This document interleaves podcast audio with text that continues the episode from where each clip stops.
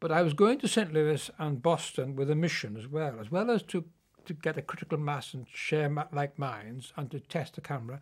I had a mission of how to measure the metabolism of the human brain.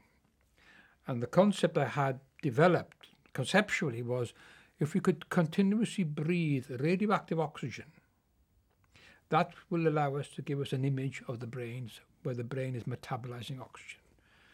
That to me would seem very important because we all know how important oxygen metabolism is to the brain. It's fundamental. And if we could see where the brain was consuming oxygen, that surely must be used for clinical research too.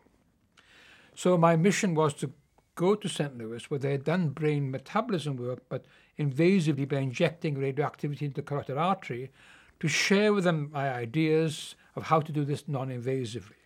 The concept of the steady state is that um, the radio the cyclotron is constantly making radioactive oxygen, molecular oxygen, and you're giving it as we take oxygen through a face mask, as if you're breathing normal oxygen rather than injecting it. And if you constantly breathe it, because it's a two minute half life, it'll reach eventual equilibrium after three or four half lives, eight or nine minutes, you'll get a steady state in the tissues. What comes in goes out, arriving metabolism and decay.